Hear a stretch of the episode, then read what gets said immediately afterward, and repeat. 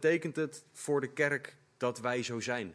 Dat wij God mogen leren kennen, dat wij gered zijn door genade. En wat we dan vandaag gaan zien is het verschil, het contrast, zoals de Bijbel dat zo vaak gebruikt, tussen een oude en een nieuwe cultuur. We gaan zien het contrast tussen de scheiding die er eerst was tussen culturen in de wereld en de eenheid die er in de kerk hoort te zijn. En we gaan dus kijken naar de kruiscultuur die er in de kerk hoort te heersen. Deze kerk heette voorheen Cross Culture Calvary Chapel. En ik dacht altijd dat dat meerdere culturen betekende, maar het betekent kruiscultuur. De cultuur van, ja, zit je me nou uit te lachen, Jura? Goed zo, ben ik niet de enige. Um, het, gaat, het komt erop neer dat het om de cultuur van het kruis gaat, die moet heersen in deze kerk. En hoe meer ik dit stuk ben gaan bestuderen, hoe meer ik erachter kom hoe hard wij die cultuur nodig hebben. Wij hebben de cultuur van het kruis in deze gemeente nodig. Dus net zoals de afgelopen weken wil ik met jullie het uh, stuk lezen. En ik wil jullie vragen om indien mogelijk te gaan staan, zodat we samen staand het woord van God zullen lezen. We beginnen in Efeze hoofdstuk 2 vanaf vers 11 en we lezen het hoofdstuk af. Paulus schrijft: Bedenk daarom dat u, die voorheen heidenen was in het vlees, en die onbesnedenen genoemd werd, door hen die genoemd worden besnijdenis in het vlees, die met de hand gebeurt, dat u in die tijd zonder Christus was, vervreemd van het burgerschap van Israël en de vreemdelingen wat betreft de verbonden van de belofte. U had geen hoop en was zonder God in de wereld. Maar nu, in Christus Jezus, bent u, die voorheen ver af was, door het bloed van Christus dichtbij gekomen. Want Hij is onze vrede, die beiden één heeft gemaakt, en door de tussenmuur die scheiding maakte af te breken. Heeft Hij de vijandschap in zijn vlees teniet gedaan, namelijk de wet van de geboden die uit bepalingen bestond, opdat Hij die twee in zichzelf tot één nieuwe mens zou scheppen en zo vrede zou maken. En opdat hij die beide in één lichaam met God zou verzoenen door het kruis, waaraan hij de vijandschap gedood heeft. En bij zijn komst heeft hij door het evangelie vrede verkondigd aan u die veraf was en aan hen die dichtbij waren. Want door hem hebben wij beide door één geest de toegang tot de Vader. Zo bent u dan niet meer vreemdelingen en bijwoners, maar medeburgers van de heiligen en huisgenoten van God gebouwd op het fundament van de apostelen en profeten, waarvan Jezus Christus zelf de hoeksteen is. En op wie het hele gebouw, goed samengevoegd, verrijst tot een heilige tempel in de Heer, op wie u ook mede gebouwd wordt tot een woning van God in de geest. Heere God, dank u wel. Dank u wel voor dit stuk tekst. Dank u wel, Heer, dat u fantastische dingen tot ons te zeggen hebt. En Heer, ik bid dat u onze harten zal openen, dat wij gericht zullen zijn op u dat we zullen luisteren naar wat u te zeggen hebt hier doorheen. Dus heren, spreek tot een ieder van ons, spreek door mij heen, geef mij uw woorden. En heren, dat bidden en vragen we in Jezus' naam. Amen. Ga lekker zitten.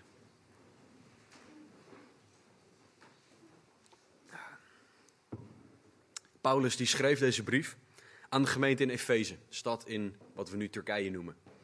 En in die stad waren grofweg twee groepen mensen die je kon identificeren. Je had aan de ene kant de Joden. Er was een best grote groep Joden in die stad. Die hun eigen synagogen hadden, hun eigen tradities, hun eigen gewoonten. En je had alles wat niet Jood was. Dus daar vielen Grieken, Aziaten, Romeinen, alles viel daaronder. Dat is de manier waarop vooral de Joden keken naar de wereld. Alles wat Jood is en alles wat niet Jood is. En Paulus die schrijft aan een gemeente waar mensen van beide groepen terechtkomen. Want het evangelie is voor iedereen. Het evangelie is voor de Jood en voor de niet-Jood. Daar gaat Paulus ook straks nog op in. Maar allebei die groepen nemen hun gedragingen, nemen hun cultuur en nemen andere dingen met zich mee. De manier van kijken naar de wereld neem je met je mee de kerk in. Dus Paulus die moet iets met die groepen mensen in de kerk. Hij moet iets met het feit dat die mensen daar zitten. Want onze cultuur, de Nederlandse cultuur bijvoorbeeld hier, Komt die overeen met de cultuur van het woord? Dat is de vraag. En die vraag ging Paulus beantwoorden voor de gemeente in Efeze. En hij begint dan in vers 11. Hij zegt: Bedenk daarom dat u die voorheen heidenen was in het vlees en die onbesnedenen genoemd werd, door hen die genoemd worden besnijdenis in het vlees, dat met de hand gebeurt. Dat u in die tijd, in die tijd, sorry, zonder Christus was, vervreemd van het burgerschap van Israël en de vreemdelingen, wat betreft de verbonden van de belofte. U had geen hoop en was zonder God in de wereld. Paulus begint hier, zoals heel vaak, met een contrast.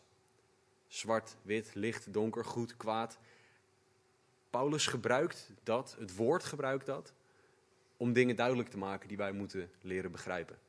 En waarom contrast? Omdat het heel snel duidelijk is. Je zet het een tegenover het ander. En dan zie je de verschillen ertussen. Dus wat Paulus doet, hij begint hier vanuit het vroeger. Hij zegt: Bedenk daarom dat u voorheen. Hij zegt: U was voorheen, was u heidenen. Dat was jullie identiteit. Jullie waren geen Joden, jullie hadden alles wat er bij een niet-Jood hoorde. En in vers 2 en 3 van hoofdstuk 2 hebben we gezien dat de heidenen, dat een ieder leefde naar het vlees, naar de wil van Satan en naar de wil van de wereld. Die drie dingen bepaalden wat wij deden. En Paulus herinnert de heidenen hieraan. Herinnert ons ook eraan dat dat is wie wij waren. En dat doet hij niet om het erin te wrijven. Dat doet hij niet om te zeggen, kijk eens hoe slecht jullie waren. Maar dat doet hij om iets uit te kunnen leggen. Paulus heeft in Galaten 5 uitgelegd wat de werken van het vlees zijn. Ik wil graag Galaten 5, vers 19 tot en met 21 voorlezen. Om duidelijk te maken wat Paulus bedoelt met de werken van het vlees. Want hij zegt: Bedenk daarom dat u die voorheen heiden was in het vlees. Dat betekent zowel in het lichaam, maar ook in daden. En in Galaten 5, vers 19 tot en met 21, noemt Paulus een lijst waar je best wel van kan schrikken. Van dingen die het vlees zijn. Hij zegt: Het is bekend wat de werken van het vlees zijn. Namelijk overspel, hoererij, onreinheid, losbandigheid, afgoderij, toverij, vijandschappen, ruzie, afgunst, woedeuitbarstingen, egoïsme, oneenigheid, afwijkingen in de leer, jaloersheid, moord, dronkenschap, zwelgpartijen en dergelijke. Waarvan ik u voorzeg, zoals ik ook al eerder gezegd heb, dat wie zulke dingen doen, het koninkrijk van God niet zullen beërven. Paulus zegt: Dit is wie jullie waren. Verderop in Galaten 5 legt hij uit dat we in de geest mogen wandelen en dat de daden van de geest niet overeenkomen met de daden van het vlees. En wat Paulus in Galaten 5 uitlegt, slaat op de heidenen, omdat het het oude wandelen was, het, het oude denken, de oude cultuur waar men in liep. Nu horen wij te wandelen onder de leiding van de geest. Vroeger en nu. Het contrast dat Paulus aan het schetsen is. En als jij nog niet gelovig bent en jij je herkent in de lijst van dingen die, die Paulus opnoemt, bekeer je dan hiervan. Waarom? Omdat dit dingen zijn die niet bij de mens horen. Omdat dit dingen zijn die jou kapot maken en de mensen om je heen kapot maken. God wil dat jij je bekeert. Dat betekent dat je je 180 graden afdraait van wat je deed en je op God richt. God wil dat je hem om vergeving vraagt voor de zonde die je begaan hebt. Want hij doet het allerbeste aanbod ooit. Hij biedt jou aan dat hij jouw rotzooi neemt. Al die dingen die ik net opgelezen heb uit Galaten 5. En dat jij zijn perfectie krijgt. Hij jouw zonde en jij eeuwig leven. Dat is wat God aanbiedt. En voor diegenen van ons die al geloven, wat is dat een reden om te aanbidden? Dat we God mogen danken dat Hij ons gebracht heeft van die lijst van zonde naar een leven met Hem. En Paulus herinnert de, Jood, of de, de heidenen sorry, er dan aan dat zij zo waren. En hij gaat verder in vers 11 en hij zegt dat ze onbesnedenen genoemd werden. Dat was gewoon een scheldwoord. Het was een woord dat door de Joden gebruikt werd om de niet-Joden aan te duiden. Een onbesnedene. Voor degenen die niet weten wat dat betekent, op de achtste dag worden Joodse jongetjes tot op de dag van vandaag worden besneden bij hun voorhuid. Daar wordt een, een stukje huid weggehaald. Dat is een verbond door God ingesteld met Israël.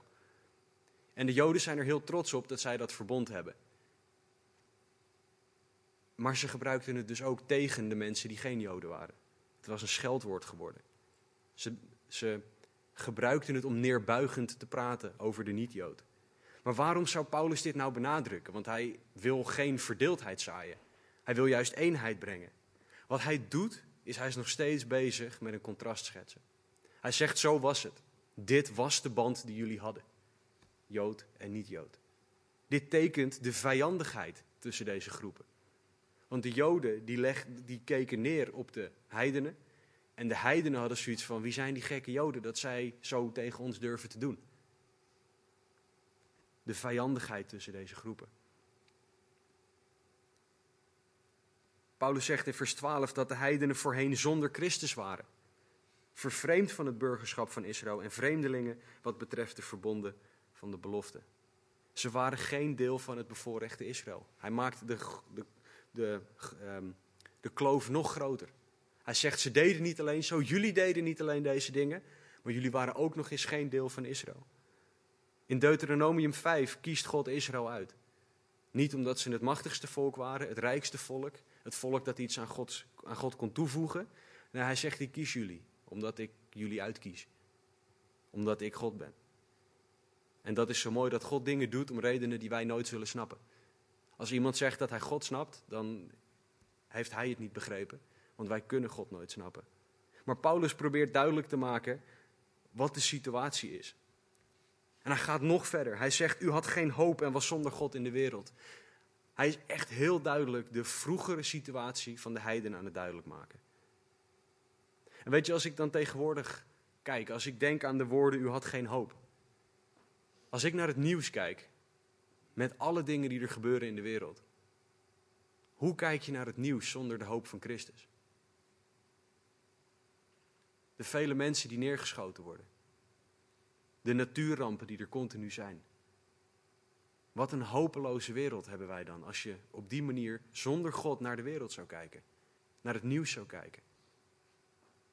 Wat een voorrecht hebben we dan dat we in God hoop mogen hebben. Een eeuwige toekomst waar we naar uit mogen kijken. Petrus legt uit wat die hoop is. Hij zegt in 1 Petrus 1, vers 8 en 9: Hoewel u hem niet gezien hebt, hebt u hem toch lief. Hoewel u hem nu niet ziet, maar gelooft, verheugt u zich met een onuitsprekelijke en heerlijke vreugde en verkrijgt u het einddoel van uw geloof, namelijk de zaligheid van uw zielen. Dat is waar wij naar uit mogen kijken. Eeuwigheid bij God. Wat er ook hier op aarde gebeurt met onze lichamen, wij weten waar wij naartoe gaan, waar wij de eeuwigheid mogen doorbrengen. En die hoop hadden de heidenen niet voordat zij in Christus waren. En de vraag die ik voor jou heb, waar hoop jij op? Waar is jouw hoop? Baseer jij je hoop op eigen kunnen? Op de Nederlandse overheid? De Amerikaanse overheid, want Amerika is de redder van de wereld, denken sommige mensen. Baseer jij je hoop op je werk? Op je opleiding, op je IQ? Of baseer jij je hoop op God? Het onwankelbare fundament. De God die nooit zal veranderen. Baseer jij je hoop op Zijn waarheid, Zijn liefde en Zijn genade? Weet je, God wil eeuwige hoop en rust geven. En hij spreekt, Paulus hier, tegen mensen die die hoop gevonden hebben. God wil jou alles geven wat je nodig hebt. Hij zegt in vers 3 van hoofdstuk 1: Ik wil jou zegenen, ik heb jou gezegend met alle geestelijke zegen. Dat is wat wij nodig hebben. Dat is wat wij mogen ontvangen van God. God wil jou zelfs de dingen geven waarvan jij niet wist dat je ze nodig had. We hadden het daar in het weekend over dat we soms dingen aan God vragen en dat Hij dan geeft waarvan we niet eens wisten dat we het nodig hadden. Zo genadig is onze God. God wil jouw leven opruimen, jou naar zichzelf toetrekken en jou laten zien hoeveel hij van jou houdt. Dat is de hoop, dat is de rust, de vrede die wij mogen hebben in God. En Paulus zegt, voordat jullie tot geloof kwamen, hadden jullie die hoop niet. Hadden jullie die rust niet. Voordat je tot geloof kwam, had u geen hoop en was u zonder God in de wereld. Maar nu in Christus Jezus, zegt hij aan het begin van vers 13 maar nu in Christus Jezus. In vers 4 heeft Paulus gezegd, maar God. Hetzelfde contrast. Voorheen deden jullie dit. Voorheen had je al deze zonden, al die dingen die je deed. Maar God. En nu zegt hij hetzelfde. Jullie waren zonder hoop, zonder God in deze wereld. Maar nu in Christus Jezus. Wat een voorrecht, wat een woorden zijn dat. Dat zijn woorden waar we niet zomaar overheen moeten lezen. Want dit is het verschil tussen dood en leven. Dit is het verschil tussen een eeuwigheid gescheiden van God, met eeuwige straf, die nooit voor ons, of op een plek die nooit voor ons bedoeld is geweest, en een eeuwig leven bij God, genieten van wie Hij is. Maar nu in Christus Jezus. Paulus switcht nu van het verleden naar het heden. Hij zegt alleen in Christus. Hij zegt in Christus Jezus bent u, die voorheen veraf was, door het bloed van Christus dichtbij gekomen. Hij zegt hier, jullie zijn van ver af van God gebracht. De situatie die ik in de versie hiervoor geschetst heb, naar dicht bij God. Verschil van leven en dood. Dat is het verschil dat God brengt. Dat is het verschil dat God in de leven, levens gebracht heeft van de lezers in Efeze. Want het is naar de gemeente gestuurd. Dat is het offer dat Jezus voor ons bewerkt heeft. En als, je, als het nog niet duidelijk was wat Jezus precies voor jou gedaan had, Jesaja 53 legt dat prachtig uit. Ik wil daar drie versen uitlezen. Jesaja 53, vers 4 tot en met 6.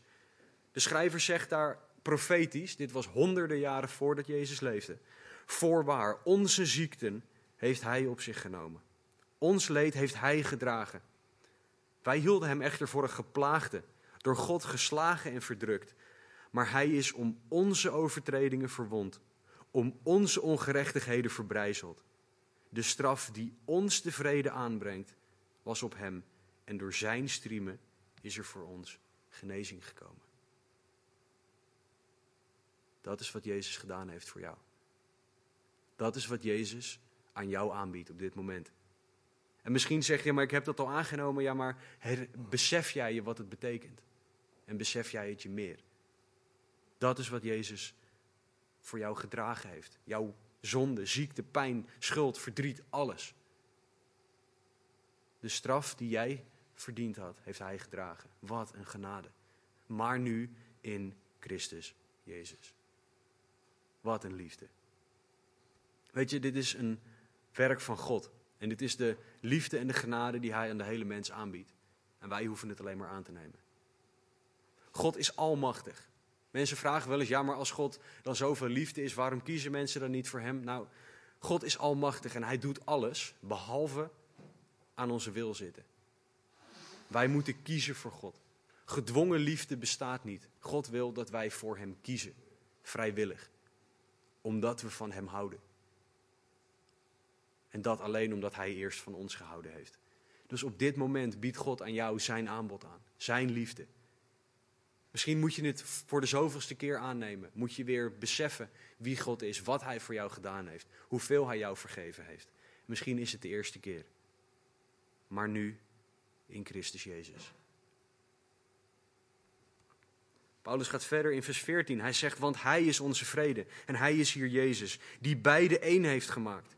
En door de tussenmuur die scheiding maakte af te breken, heeft Hij de vijandschap in zijn vlees teniet gedaan. Namelijk de wet van de geboden die uit bepalingen bestond, opdat hij die twee in zichzelf tot één nieuwe mens zou scheppen en zo vrede zou maken. Paulus maakt de christen hier duidelijk, maakt de Jood en de heiden van afkomst duidelijk wat Jezus gedaan heeft. Hij vrede gebracht. Onze zonden brengen oorlog tussen ons en God, zegt Jesaja 59. De vroegere vijandschap die er was, is door Jezus hersteld tot vrede. Vrede met God. Vrede die we niet kunnen bevatten. Maar Jezus heeft nog veel meer vrede gebracht. Zoals ik, ik heb al een aantal keer gezegd, wanneer wij denken dat God de lat hoog legt, hij legt hem voor zichzelf elke keer een stap hoger. En hij voldoet altijd aan de, hoe hoog hij de lat legt. Hij zegt, ik heb niet alleen vrede gebracht tussen God en mens, ik heb vrede gebracht tussen mens en mens. In de kerk heeft God vrede gebracht tussen mens en mens. Hij heeft vrede gebracht tussen Jood en Heiden, af, qua afkomst gezien. Hij heeft de vijandschap tussen Jood en Heiden weggenomen. Paulus omschrijft dat door te zeggen dat hij de tussenmuur die scheiding maakte afgebroken heeft. Dat lijkt heel raar om dat hier te zeggen, maar wat Paulus bedoelt, Paulus is een Jood die heel veel in Jeruzalem was. En In de tempel had je een aantal voorhoven. Dat waren gedeeltes waar mensen mochten komen voordat ze daadwerkelijk de tempel ingingen. En het allereerste voorhof was het voorhof van de heidenen. Er stond een hele hoge muur met een hele smalle deur en op die muur stond een heel groot plakkaat. En op dat plakkaat stond, en ik parafraseer nu, op straffen des doods mogen de heidenen hier niet verder. Dat is de houding van de, van de Joden richting de heidenen. Dat is hoe zij met de heidenen omgingen in de tempel. Die tussenmuur is nu door God weggehaald. Jezus heeft, heeft het voorhangsel waardoor alleen de priester één keer per jaar bij God kon komen, heeft hij weggehaald. Dus de weg is nu vrij dat we door kunnen lopen. De weg is nu vrij dat wij bij God kunnen komen. Dat is wat God gedaan heeft. Dit is door Jezus weggehaald en dit wordt door Jezus ook aangepakt. God wil niet dat er scheiding is tussen mensen in de kerk. En dat doen wij zo vaak. Wij zetten muren tussen mensen neer. Wij nemen de muren die de maatschappij, die cultuur op ons leggen, nemen wij met ons mee de kerk in. Wij nemen de muren die er bijvoorbeeld tussen de Antilliaanse, Curaçaose, Surinaamse cultuur staan en ik als blanke Hollander. De Molukse cultuur en de blanke Hollanders horen ook niet samen te gaan volgens de cultuur. Maar in God is dat allemaal anders.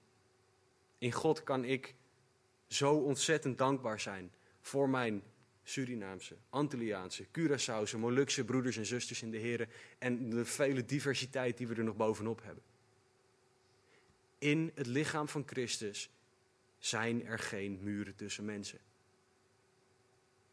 Cultuur van buiten nemen we niet mee naar binnen. Want in de kerk hoort een andere cultuur te heersen. Dat is wat Jezus gedaan heeft. Hij heeft vrede gebracht. Tussen God en mens en ook tussen mens en mens. Weet je, wij zetten afkomst, geslacht, IQ, carrière, zetten wij tussen mensen in. En Jezus zegt, ik wil dat wegnemen. Ik wil dat dat er niet is. In de kerk van God hoort een radicaal andere cultuur te heersen dan in de wereld. Mensen horen hier binnen te komen en te voelen dat het hier anders is. Omdat God hier is. Dat is het contrast dat Paulus aan het schetsen is. Vroeger was het zo en deze vijandschap was er. Maar nu in Christus. Zo anders. En de vraag aan jou en aan mij is: hoe zien wij mensen binnen de kerk? Zie jij mensen naar hun uiterlijk? Misschien heel hard, maar zie jij een huidskleur? Of zie jij een broeder en zuster in de Heer? Ik weet dat dit onderwerpen zijn die zeker vandaag de dag heel controversieel zijn. Als ik deze preek aan mijn werkgevers zou laten horen, weet ik zeker dat, ik niet heel, dat dit niet in dank wordt afgenomen. Want dit zijn dingen waar we ver van moeten blijven. Maar in de kerk hoort dit niet te bestaan. We zijn één door Jezus. Zie jij mensen naar de zonde die ze begaan? Ja, maar hij is ooit. Of ja, maar zij heeft ooit. Of ja, maar kijk eens waar hij mee bezig is. Of kijk eens waar zij mee bezig is. Of zien wij de kerk zoals God de kerk ziet? Een kerk die door Jezus geheiligd wordt. Mensen, zijn kinderen, gekocht met het bloed van zijn zoon. Zie jij vergeven mensen die onderweg zijn naar gelijkvormigheid aan Jezus? Of zie jij mensen anders? Hoe zie jij de kerk? Paulus zegt in vers 15 dat Jezus de vijandschap in zijn vlees niet heeft gedaan. Jezus moest mens worden om de verschillen tussen mensen weg te nemen. Een moeilijk woord voor het feit dat God mens geworden is, is de incarnatie. Dat was nodig. God, Jezus, God de Zoon, moest mens worden. Om alles weg te kunnen nemen in zijn vlees. De kruisiging is de God die voor de zonde van de mens stierf. En dat was nodig om dit allemaal voor elkaar te krijgen. Zoveel eigenschappen van God, van zijn werk zijn nodig om alles voor elkaar te krijgen wat wij nodig hebben. En Jezus heeft dat gedaan voor ons, voor jou, voor mij. Als we doorlezen in vers 15 zegt Paulus dat hij de wet van de geboden die uit bepalingen bestond teniet gedaan heeft, opdat hij die twee in zichzelf tot één nieuwe mens zou scheppen en zo vrede zou maken. Het kan erop lijken alsof Paulus hier zegt, nou ja, de wet, vergeet het maar, niet belangrijk meer. En dan zou je de lijn door kunnen trekken en kunnen zeggen, de tien geboden. Voorbij jongens, liefde, alles is liefde. En dat Paulus misschien zelfs wel zegt, is het Oude Testament overbodig. Hij zegt geen van die dingen. Paulus heeft de morele wet niet niet gedaan, de tien geboden. Jezus zegt namelijk, als u van mij houdt, doet u wat ik u gebied. Daar zitten gewoon de geboden van God in. Jezus zegt, als u deze twee, of in, in deze twee dingen vervult u de wet. Heb de Heer uw God lief met heel uw hart, ziel, kracht en verstand. En uw naaste als uzelf. Daarmee vervullen wij de wet van God. Dus die wet staat. Wat heeft Jezus dan wel weggehaald? Nou, het Joodse systeem. Een systeem van eigen rechtvaardigheid. Ik kan het verdienen door dit en dit te doen. Als ik maar genoeg geboden houd, dan verdien ik het zelf. Want wij kunnen het niet zelf verdienen. Paulus zegt, er is gewoon één groep mensen. Er is één geloof, er is één identiteit, er is één cultuur in de kerk. En in Efeze 4 zullen we daar nog veel verder op ingaan. Maar wat Paulus duidelijk maakt, is dit is alleen mogelijk door Christus. Christus heeft dit gedaan. Hoe kan het dat wij op een mannenweekend zaten met zoveel verschillende afkomsten en dat er geen moment ruzie geweest is? Dat we elkaar de tent niet uitgevochten hebben? Dat we niet gekeken hebben naar wie welk kleurtje had en dat die daarom in een bepaalde slaapkamer moest slapen? Omdat we één zijn in Christus en we gewoon broeders onder één dak waren. Alles is anders in de kerk. Alles hoort anders te zijn in de kerk.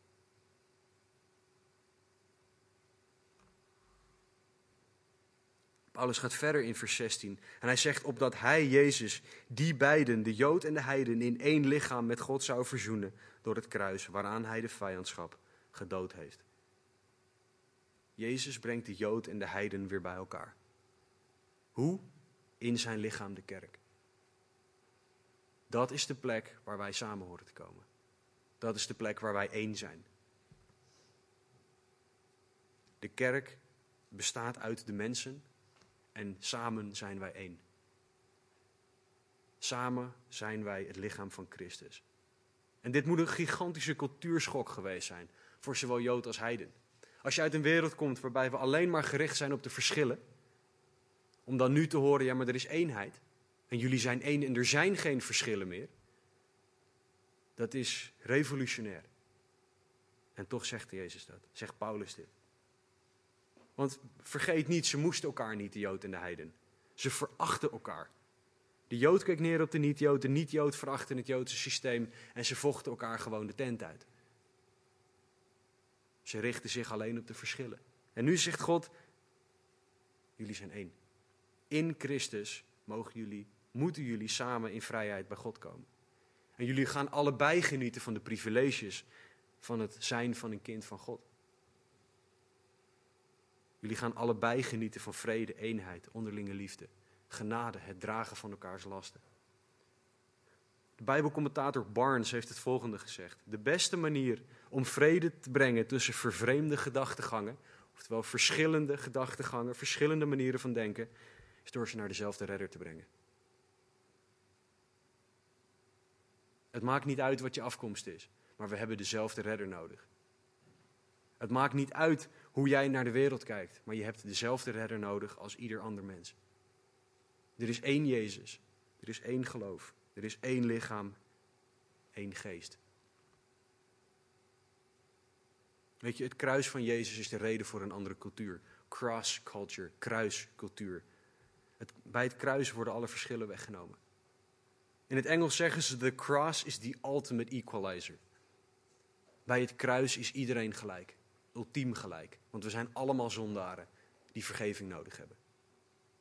En dat is zo belangrijk dat wij dat beseffen. We moeten ons beseffen dat dit niet een evangelisatieboodschap is die je alleen vertelt aan ongelovigen. Want wij hebben het zo nodig om dit te beseffen, dat wij zondaren zijn die het kruis nodig hebben. Want zo makkelijk kruipt er in onze gedachten, ja ik ben wel een zondaar, maar ik ben niet zo slecht als die persoon. Of dat we toch iets van de wereld meenemen, omdat we beïnvloed worden op ons werk. Of in de supermarkt. Of door het nieuws. Of door wat we op Twitter en Facebook lezen. Wij hebben het zo nodig om teruggebracht te worden naar het kruis. Want daar zijn wij klein en is God groot. Daar ben ik zwak en is Hij sterk. Paulus zegt, ik ben gekruisigd met Christus en niet meer ik leef, maar Hij leeft in mij. Dat is waar Paulus het hier ook over heeft in Efeze. En dat moeten wij elke dag zien, elke dag doen. Weet je, in de kerk kan er niks tussen mensen instaan. Als dat wel zo is, ligt dat aan jou, niet aan God. Ik weet dat dat heel hard is, maar zo is het wel. Als jij iets tegen een broeder of een zuster hebt, is dat iets waar jij mee aan de slag moet gaan. God zegt, als, als een broeder tegen jou zondigt, dus iemand doet mij iets aan, is het mijn verantwoordelijkheid om naar de ander toe te gaan en het recht te zetten. Als ik tegen de ander zondig, is het mijn verantwoordelijkheid om naar de ander toe te gaan. En dat geldt voor ons allemaal. Dus als wij het Bijbelse principe toepassen en de ene persoon zondigt tegen de andere persoon, ontmoeten ze elkaar in het midden en, ze, en spreken ze uit dat ze allebei vergeving nodig hebben en gaan ze samen naar Jezus Christus, naar het kruis. Ja, maar je weet niet wat hij of zij gedaan heeft. Nee, dat weet ik niet. Maar God zet ook geen ontsnappingsclausules erbij. Hij zegt, dit is de regel, omdat het het beste voor jullie is. God doet alleen wat het beste voor ons is en wij horen te luisteren. Weet je, achtergrond, IQ, geslacht, leeftijd, cultuur, alles wat je meegemaakt hebt, het doet er niet toe in Jezus. Ik wil het daarmee niet aan de kant schuiven, zeggen dat het niet belangrijk is. Maar het bepaalt niet de cultuur, het bepaalt niet hoe wij met elkaar om horen te gaan als kerk. Weet je, Jezus houdt van jou, maakt niet uit hoe je eruit ziet, welke taal je spreekt of wat je achtergrond of wat dan ook is. Jezus stierf voor jou, ondanks al die dingen. Jezus wil jou aannemen als zijn kind en het maakt niet uit wat je gedaan hebt. Jezus' liefde wordt duidelijk doordat hij dit offer gedaan heeft. En daar komt ook de nieuwe cultuur, de kruiscultuur van de kerk tevoorschijn. Johannes 13, 35 zegt dat wij te herkennen horen zijn aan de onderlinge liefde. Dat is die kruiscultuur. Onderlinge liefde, no matter what. Maakt niet uit hoeveel iemand weet, hoe weinig iemand weet, hoe lang iemand met de Heer loopt, hoe kort. Of iemand je nou mateloos irriteert of niet. Dan heb ik weer iets om mee naar de Heer te gaan. En mag ik de ander lief hebben. Kruiscultuur. Dat is de cultuur waarvoor Jezus gestorven is. Dat is de cultuur waar Paulus het hier over heeft tegen mensen die zo verdeeld waren in Efeze. Jood en niet-Jood. Kijk naar onze maatschappij. Hoe verdeeld is onze maatschappij? Wij maken zelf al scheidingen tussen landen, eerste wereld, tweede wereld, derde wereldlanden. Wij hebben rijke buurten, arme buurten. We hebben goede banen en slechte banen. Dure en goede supermarkten en minder goede supermarkten. Wij maken zo snel onderscheid tussen mensen.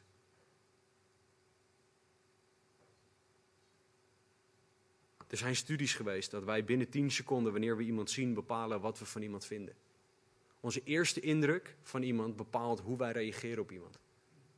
En de vraag is of wij onze eigen eerste indruk van iemand durven laten overroelen door Jezus. Dat als ik iemand binnen zie komen, dat ik denk, nou, meen je dat nou serieus? En dat Jezus zegt, hou wacht even, dat is mijn kind. Wie ben jij om zo te denken? Wie ben jij om op zo'n manier over een van mijn kinderen te praten? Hoe arrogant denk jij wel niet te zijn? Zo zitten wij in elkaar. En Jezus zegt, Paulus zegt, daar is geen plek voor in de kerk. Geen plek. Heb nou een aantal keer het over deze cultuur gehad, maar wat zegt de Bijbel hier verder over? Nou, de kruiscultuur bestaat volgens de Bijbel uit twee dingen. De daden van de kerk en de houding van de kerk. In Handelingen 2:42 worden de daden van een kerk omschreven, van een kerk naar Gods wil. Ze volharden in de leer van de apostelen, in de gemeenschap, in het breken van het brood en in de gebeden. Die vier dingen hoort een bijbelgetrouwe gemeente te doen. Als je op zoek bent naar een gemeente, moeten die vier dingen aanwezig zijn. Dat kan in vele vormen, Maar die vier dingen moeten aanwezig zijn. Handelingen 2, vers 42. Maar wat nog veel belangrijker is, is de houding in die daden. En daar schrijft Paulus over in Romeinen. Romeinen 12. Dus daar zegt Paulus: heb elkaar hartelijk lief met broederlijke liefde. Ga elkaar voor in dienstbetoon. Wees niet traag wat uw inzet betreft. Wees vurig van geest, dien de Heer. Verblijd u in de hoop en wees geduldig in de verdrukking. Volhard in het gebed, wees deelgenoot in de noden van de heiligen en verblijd u met hen die blij zijn en huil met hen die huilen. Het hart van de kerk, de houding van de kerk, de cultuur van de kerk hoort te zijn liefde, dienstbaarheid, vurig voor God, blij, geduldig, volhardend, compassie. Kortom, de kruiscultuur van de kerk. En de vraag is, hoe is jouw hart?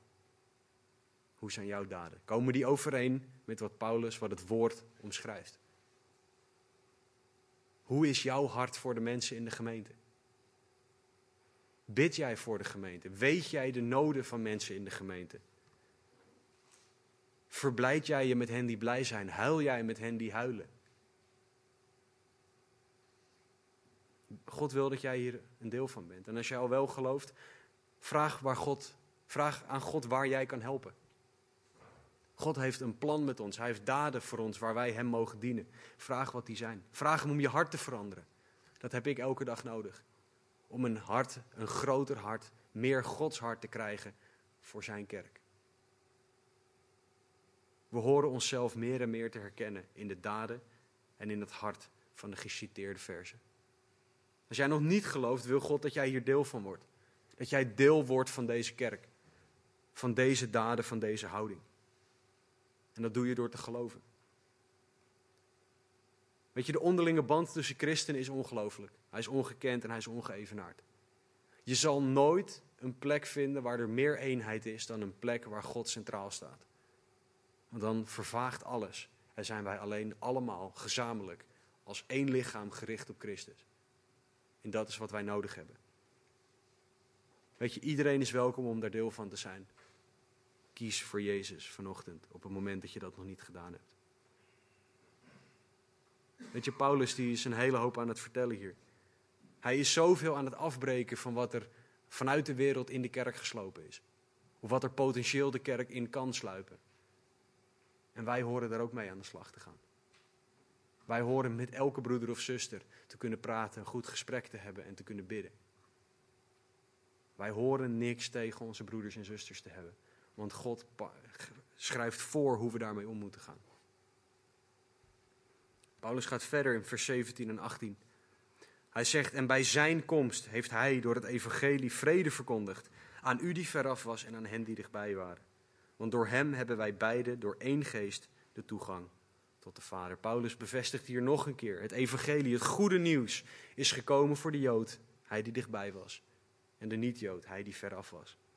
Alle barrières vallen weg. Er is niks meer.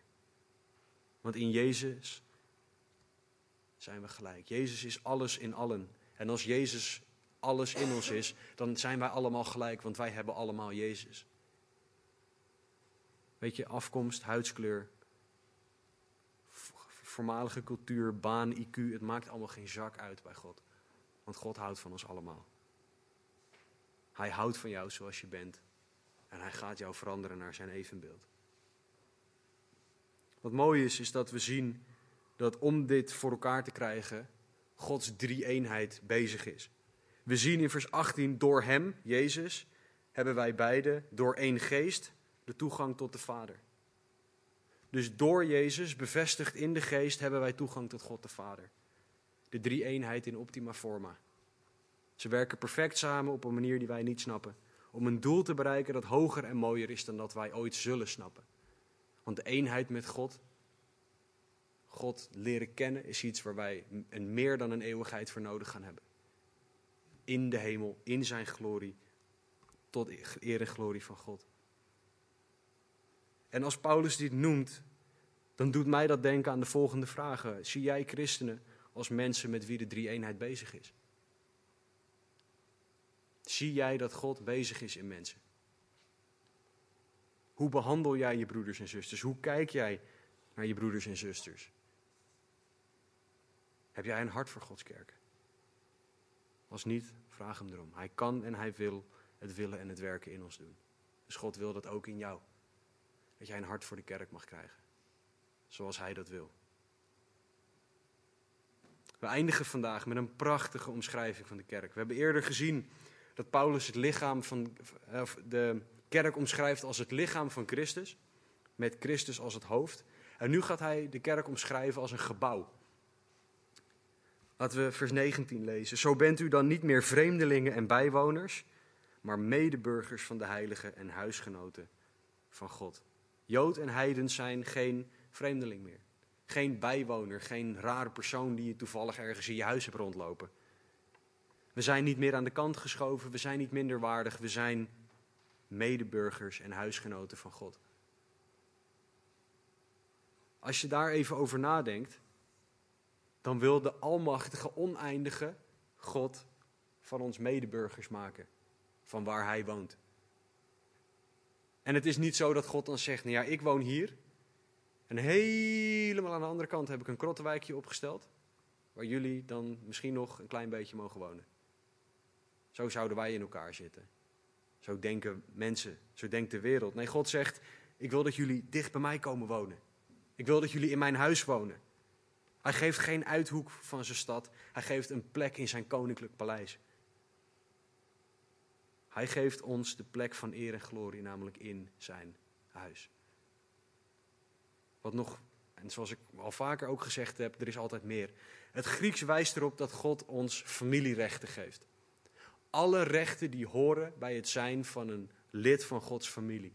Wij zijn geadopteerde kinderen van God op het moment dat wij in Hem geloven. En Hij geeft ons alle privileges die horen bij het zijn van zijn kind. Wat een glorie, wat een genade. Zo is God met ons bezig dat we dat mogen ontvangen. Wat een liefde en een genade. Weet je, we mogen de eeuwigheid bij Hem doorbrengen. In Zijn huis. Genieten van het zijn van Zijn kind. En we mogen Hem zien zoals Hij is. Het enige wat we hoeven te doen is Zijn offer aannemen. En weet je, een van de dingen die, we, die mensen vaak zeggen is: ja, ik geloof wel in God, maar dan op mijn manier. Of ja, ik ga wel in God geloven vlak voordat ik kom te sterven. Weet je, er is, jij weet niet wanneer jij gaat sterven. Het kan zijn dat je over drie tellen een hartaanval hebt en dat je dat niet weet. Het kan zijn dat je straks door de bliksem getroffen wordt. Je weet het niet. De tijd is nu om voor God te kiezen. In het Engels zeggen ze: There's no time like the present. Nu heb je de gelegenheid om voor God te kiezen. En God staat zo, open armen. Ik hou van jou. Kom naar mij toe. Ik heb het allerbeste met je voor. Kom naar mij toe. En dat betekent dat wij voor het eerst en voor de honderdduizend miljoenste keer naar God toe mogen rennen. En mogen genieten van het feit dat Hij onze papa is. Dat we bij Hem op schoot mogen zitten en mogen knuffelen en mogen vragen: Kunt u het nog eens uitleggen? Wat had u ook alweer allemaal voor mij gedaan? En daar mogen we van genieten. Want Hij heeft het gedaan. Paulus gaat verder in vers 20. Hij zegt: Dit is alles gebouwd op het fundament van de apostelen en profeten, waarvan Jezus Christus zelf de hoeksteen is. Paulus zegt hier dat deze waarheid gebaseerd is op het fundament, namelijk het getuigenis van de apostelen het Nieuwe Testament, en de profeten, het Oude Testament. Het basis, sorry, de basis voor het feit dat wij gered mogen zijn is Gods woord. En vanuit eerdere hoofdstuk, of vanuit hoofdstuk 1 hebben we gezien dat we dit horen te snappen. Dat we dit mogen begrijpen. We horen zijn woord meer te gaan leren kennen. En hoe doe je dat? Nou ja, door te lezen. Lees je Bijbel, bid elke dag dat je groeien mag. Dit is een keuze, dit is een wilsbesluit. Ik had het er nog met Clemens over. Hoe ga je ervoor zorgen dat je morgen gaat beginnen met Bijbellezen? Nou, door vandaag je wekker te zetten. Hoe ga jij ervoor zorgen dat je op zondag in op tijd in de kerk bent? Door op zaterdagavond op tijd naar bed te gaan. Het zit allemaal in de voorbereiding. Het zit allemaal in de keuze om het te doen. Weet je, in de psalmen staat dat er vreugde is in het vroeg aan Gods voeten zitten. Ik weet niet meer wie het was, maar die heeft gezegd dat voordat, het citaat dat Taco aanhaalde, voordat deze persoon het gezicht van mensen zag, wilde hij eerst het gezicht van God gezien hebben. Eerst het gezicht van God en daarna pas mensen. Dat is de basis. Paulus gaat verder. Hij zegt het fundament van dit fundament waar ik het over heb is Jezus Christus. Dus je hebt het fundament van het woord en daaronder ligt nog een fundament. En dat is Jezus Christus zelf, de hoeksteen. En in het bouwen van een gebouw, heb ik mij laten vertellen, is de hoeksteen de belangrijkste steen. Want als die scheef ligt, staat het hele gebouw scheef. En Jezus ligt kaarsrecht, onwankelbaar. Hij is het fundament waar we altijd op kunnen bouwen. Als er stormen om ons heen zijn, staan we stevig op de rots. Jezus Christus, de hoeksteen. Weet je, ik weet niet of je er wel eens over nagedacht hebt, maar de Bijbel gaat over Jezus. De Bijbel is het boek van God over Jezus. En daarmee, wanneer God dus over de kerk praat, heeft hij het over Jezus. De kerk draait om Jezus, dus de kerk hoort de cultuur van Jezus te hebben. Dat is het fundament. En wat is dan het fundament van jouw leven? Geld, carrière, familie, kinderen, IQ. Kijk eens naar hoe goed ik ben. Ik weet het niet, je kan er wel iets voor invullen. Als jij je ogen dicht doet, weet jij waar jij op vertrouwt. Als jij in de penarie zit, weet jij wat jij gaat doen. Naar wie je je uitstrekt. Is jouw fundament het onwankelbare woord van God? Is jouw fundament Jezus of iemand anders? Paulus eindigt met vers 21 en 22 en hij zegt: Op wie op Jezus het hele gebouw goed samengevoegd verrijst tot een heilige tempel in de Ere, op wie u ook mede gebouwd wordt tot een woning van God in de geest. Wij zijn gebouwd op Jezus Christus. Wij worden gebouwd op het fundament. In Matthäus 16, 18 zegt Jezus dat hij zijn kerk bouwt. Dat is het enige ding wat God in de, in de Bijbel zegt dat hij bouwt. En hij bouwt zijn kerk. Dus als bouwer is Jezus ook verantwoordelijk voor waar de bouwstenen terechtkomen. En wij zijn de bouwstenen. Hij weet wat de juiste plek is. Dus mijn vraag aan jou is: bepaalt God het waar, het wat en het hoe van jouw leven? Waar jij terechtkomt, wat jij doet en hoe je dat doet. Bepaalt God naar welke kerk jij gaat? Bepaalt God naar welke kerk jij gaat? Welke bediening jij hebt, welke partner jij kiest? Welke woonplaats jij uitkiest om te gaan wonen? Welke baan jij neemt? Welke auto je koopt? Bepaalt God dat allemaal of doe je dat zelf? Weet je hoe wij Gods leiding zien? Als iets wat we erbij nemen of als de leidraad van ons leven, bepaalt de cultuur van ons hart.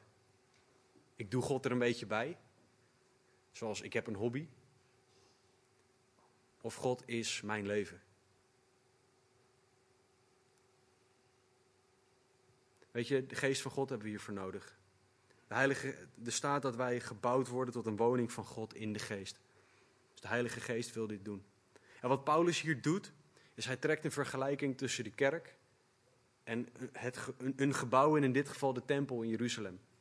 De tempel was de plek om God te ontmoeten. De tempel was de plek om God te eren en over en van God te horen. En die vergelijking klopt. Voor niet-gelovigen is de kerk een goede plek om God te ontmoeten. Ik zeg niet de enige, maar een goede plek. Een goede plek om van en over God te horen. Een goede plek om God te eren. Voor ons ook. Samenkomen met de broeders en de zusters. Om God te ontmoeten, God te eren, van en over Hem te horen. Maar zijn wij ook mensen bij wie anderen dat kunnen? Of richt jij mensen op jezelf of op andere mensen? Weet je, de kerk is de plek waar Gods identiteit hoort te zijn. Gods cultuur. Geen onderscheid tussen mensen. Dat is allemaal niet belangrijk. God vindt de mens belangrijk. En, hij, en dat hij in de mens is. Wij zijn in God een nieuwe schepping, zegt 2 Korinthe 5. Dus hebben wij ook een nieuwe identiteit en een nieuwe cultuur. Nogmaals, afkomst, opvoeding, het doet er allemaal niet toe. En het is ook geen reden om een zonde in stand te houden. Edmund had het gisteren over. Ehm, Duitsers staan bijvoorbeeld soms bekend omdat ze heel veel kunnen drinken. Dan kan je niet zeggen, ja, maar ik ben een Duitser, dus ik drink nou eenmaal veel. Of als Nederlanders. Ja, maar ik ben nou eenmaal hard en bot en ik, ik zeg dat nou eenmaal zo. Nee, maar we zijn toch een nieuwe schepping. En vul daar maar in welke vooroordelen er over jouw leven kunnen zijn. Welke cultuursvooroordelen je meeneemt. In Christus zijn we een nieuwe schepping, dus zijn we anders. Zoals God het wil hebben. Kruiscultuur, gebaseerd op Gods woord, gebaseerd op zijn offer, gebaseerd op zijn kruis. En weet je, dit is een ontzettend gevoelig onderwerp. Afkomst, cultuur, daar moeten we niet aan zitten, want dat is van ons. Uh, we zijn heel snel geneigd om te denken in het verleden. Ja, maar kijk eens wat ons vroeger is aangedaan door jullie. Jood en heiden, zoals Paulus dat omschrijft. Weet je, God ziet ons door de bril van het kruis, niet door het verleden. Hij ziet ons door wat Jezus gedaan heeft. Hij zegt niet, ja, ja, ik weet wat Jezus gedaan heeft, maar dat is wel heel heftig, daar had ik niet aan gedacht. Dat zegt God niet. Weet je, als God door de bril van het kruis kijkt, welke bril doe jij op? Zie jij met Gods ogen of zie jij met de ogen van de mensen in de wereld? Kijk jij naar de kerk vanuit je eigen cultuur of vanuit de cultuur van het kruis? Behandel jij mensen in de kerk vanuit de kruiscultuur of de cultuur van de kerk? Is God jouw fundament of heb je een eigen fundament? Als jij al in God gelooft, maakt niet uit hoe lang, onderzoek je hart. Ga met God hierover in gesprek. Want God wil dat jij de kerk zo ziet, dat jij zo naar zijn mensen kijkt. Vraag God om, zijn, om jouw beeld sorry, van zijn kerk te herstellen. Ga lezen in het woord over hoe de kerk hoort te zijn en of jij dat doet. Vraag God wat jouw deel mag zijn in de kerk. Wat jij mag doen om hem te dienen. Vraag om een hart voor zijn kerk. Dat je mag leren bidden voor zijn kerk, voor zijn kinderen. En ga je inzetten om zijn kerk op te bouwen, om te dienen.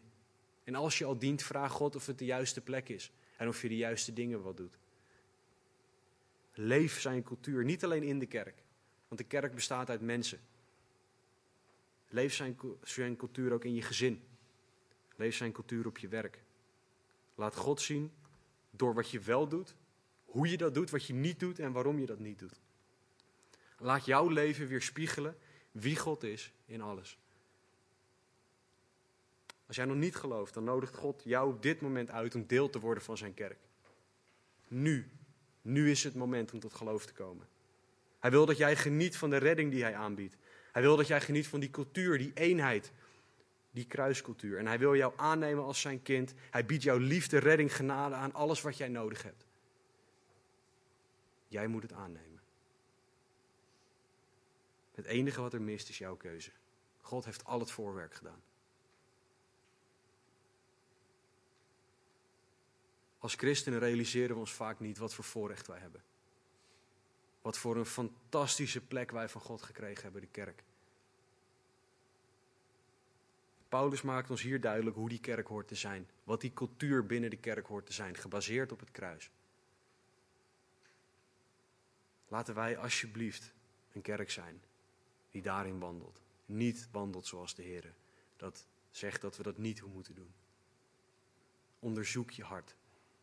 Laten we bidden. Heere God, dank u wel voor uw woord. Dank u wel, Heer, dat u zo oneindig groot bent. Dank u wel, Heer, dat u duidelijk maakt hoe u wil dat wij zijn, hoe u wil dat wij doen. Heer, maak alsjeblieft duidelijk wat u van ons vraagt, Heer, hierin. Heer, want u bent met een ieder van ons bezig. U spreekt ons aan. En Heer, het is mijn gebed dat u ons zal veranderen naar uw evenbeeld. Het is mijn gebed dat u deze kerk ondersteboven zal zetten, Heer, zodat wij een kerk naar uw wil zullen zijn. Heer, schaaf ons bij waar wij bijgeschaafd moeten worden. Gooi dingen omver waar dat nodig is. Maar Heer, doe uw wil. Doe uw wil in onze hart. Heer, als er hier mensen zijn die nog niet geloven, klop op hun hart, Heer. Trek ze naar uzelf toe. Heer, zodat ze niets anders kunnen dan plat op hun gezicht gaan en u aanbidden. Heer, doe uw wil alstublieft.